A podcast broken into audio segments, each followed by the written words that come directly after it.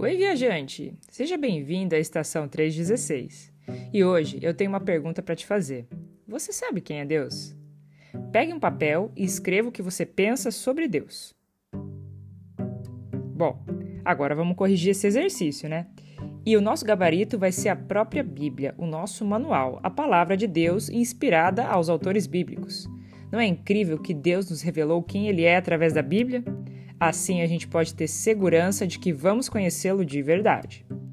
A primeira coisa que a gente observa no primeiro capítulo da Bíblia é que Deus é o Criador de tudo: da natureza, dos planetas, dos seres vivos e do homem e da mulher. E a criação dos seres humanos foi de um modo especial, diferente de todos os outros seres vivos ou partes da natureza. Ouça esse versículo. Então Deus disse: Façamos o ser humano à nossa imagem.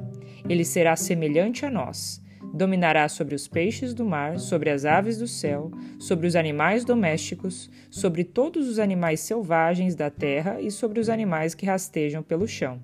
Assim, Deus criou seres humanos à sua própria imagem.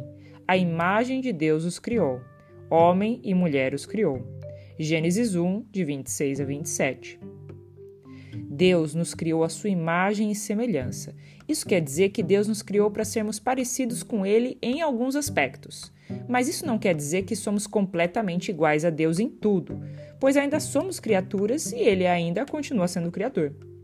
Para a gente entender melhor quem é o nosso Criador, a gente tem que conhecer suas qualidades, que muitas vezes são chamadas de atributos os atributos de Deus. Nessa série, vamos conhecer os atributos que somente Deus possui e como isso nos diferencia como suas criaturas. É verdade que existem atributos que Deus tem e que deseja que os seres humanos tenham também, como, por exemplo, ser verdadeiro, justo, santo, bondoso, misericordioso e tantos outros. Mas é engraçado que nós muitas vezes queremos ter as qualidades que somente Deus pode ter, e a gente despreza as qualidades que Deus deseja que nós tenhamos.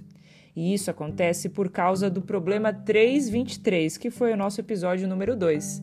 Para quem não se lembra, o problema é o pecado.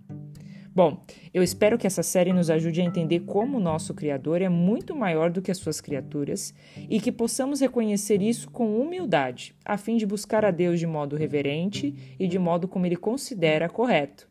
Até a próxima parada!